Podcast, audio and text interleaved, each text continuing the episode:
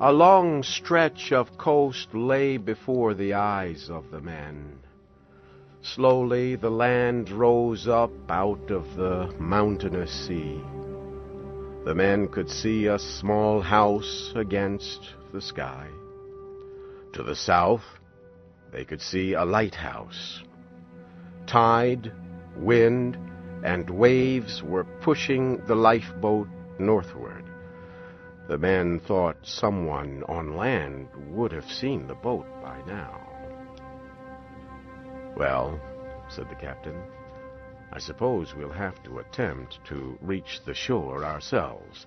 If we stay out here too long, none of us will have the strength left to swim after the boat sinks. So Billy the sailor turned the boat straight for the shore. If we don't all get ashore, said the captain, I suppose you fellows know where to send news of my death. The men then exchanged some information. There was a great deal of anger in them. They thought, if I am going to be drowned, why in the name of the seven mad gods who rule the sea was I permitted to come this far and think about sand and trees? The waves grew stronger. They seemed always just about to break and roll over the little boat. The coast was still far away. The sailor said, Boys, the boat won't live three minutes more, and we're too far out to swim. Shall I take her to sea again, Captain? Yes, go ahead, said the captain. The sailor turned the boat and took her safely out to sea again. It's funny those life-saving people haven't seen us, one of the men said. Maybe they think we're out here for sport. Maybe they think we're fishing. Maybe they think we're fools. Once more the sailor rowed the boat, and then the reporter rowed. Suddenly they saw a man walking along the shore. The man stopped walking. He moved his hand in the air to wave at them. He saw them. Now he was running to the house. The captain tied a cloth to a stick and waved it. Now there was another man on the shore. The two men waved their hands in the air as if they were saying hello to the men in the boat. Now, what was that moving on the shore? It was a bus, a hotel bus. A man stood on the steps of the bus and waved his coat over his head. The man in the boat wondered what he wanted to say. Was he attempting to tell them something? Should they wait for help? Should they go north? Should they go south? The man waited and waited, but nothing happened. The sun began to go down. It got dark and cold. They could no longer see anyone on the beach.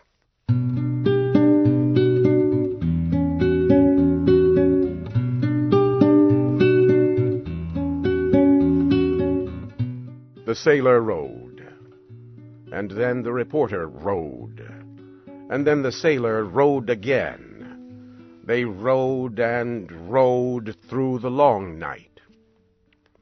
The land had disappeared, but they could hear the low sound of the waves hitting the shore. This was surely a quiet night. The cook finally spoke.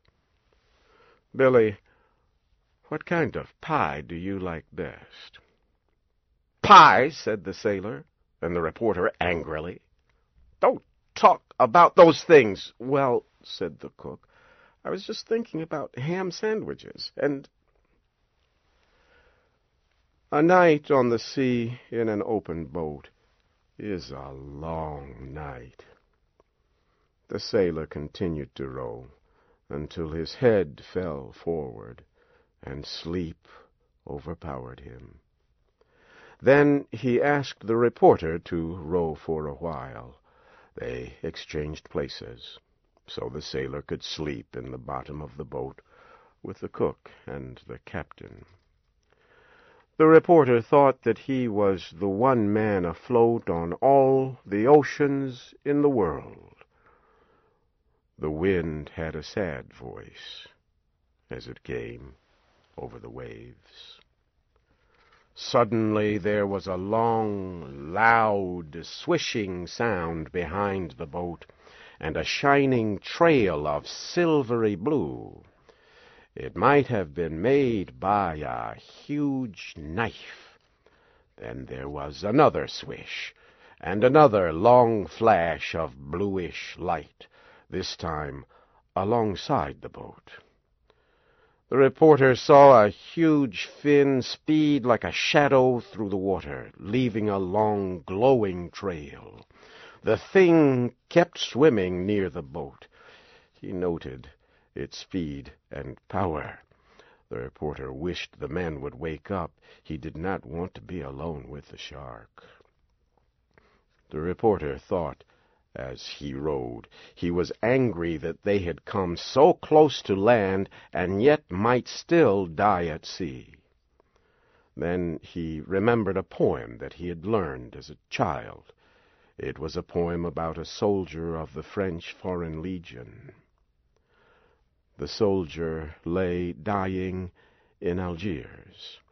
Just before he died, he cried out, I shall never see my own, my native land. And now, many years after he had learned this poem, the reporter, for the first time, understood the sadness of the dying soldier.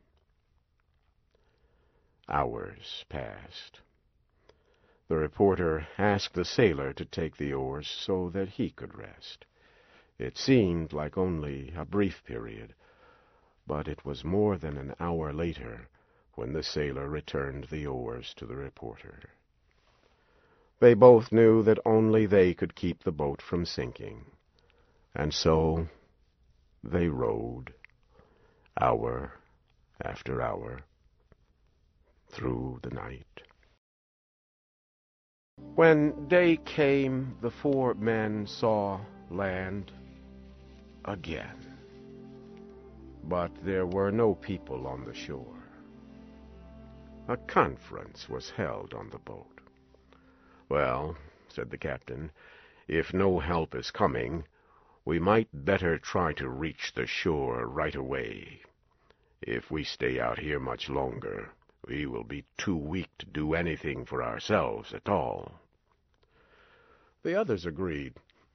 They began to turn the boat toward the beach. The captain told them to be careful, that when the boat came near the beach, the waves would sink it.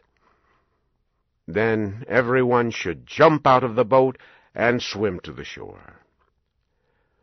As the boat came closer to land, the waves got bigger and more violent. At last a large wave climbed into the air and fell on the small boat with great force. The boat turned over as the men jumped into the sea. The water was like ice. The reporter was tired, but he swam toward the beach. He looked for his friends. He saw Billy the sailor in front of him, swimming strongly and quickly. The cook was near him. Behind, the captain held on to the overturned boat with his one good hand. Soon the reporter could swim no longer. A current was carrying him back out to sea. He thought, Am I going to drown? Can it be possible? But the current suddenly changed, and he was able to swim toward the shore. The captain called to him to swim to the boat and hold on. The reporter started to swim toward the boat. Then he saw a man running along the shore. He was quickly taking off his shoes and clothes. As the reporter got close to the boat, a large wave hit him and threw him into the air over the boat and far from it. When he tried to get up, he found that the water was not over his head, only halfway up his body, but he was so tired that he could not stand up. Each wave threw him down, and the current kept pulling him back to sea. Then he saw the man again jumping into the water. The man pulled the cook to the shore. Then he ran back into the water for the captain, but the captain waved him away and sent him to the reporter.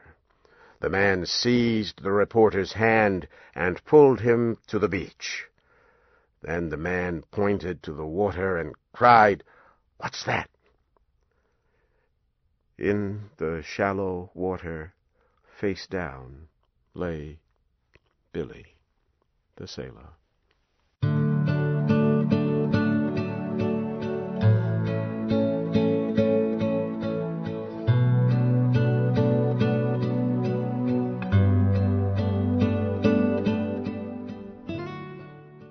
The reporter did not know all that happened after that. He fell on the sand as if dropped from a housetop. It seems that immediately the beach was filled with men with blankets, clothes, and whiskey. Women brought hot coffee. The people welcomed the men from the sea to the land. But a still and dripping shape was carried slowly up the beach. And the land's welcome for the sailor's body could only be its final resting place. When night came, the white waves moved in the moonlight. The wind brought the sound of the great sea's voice to the men on the shore.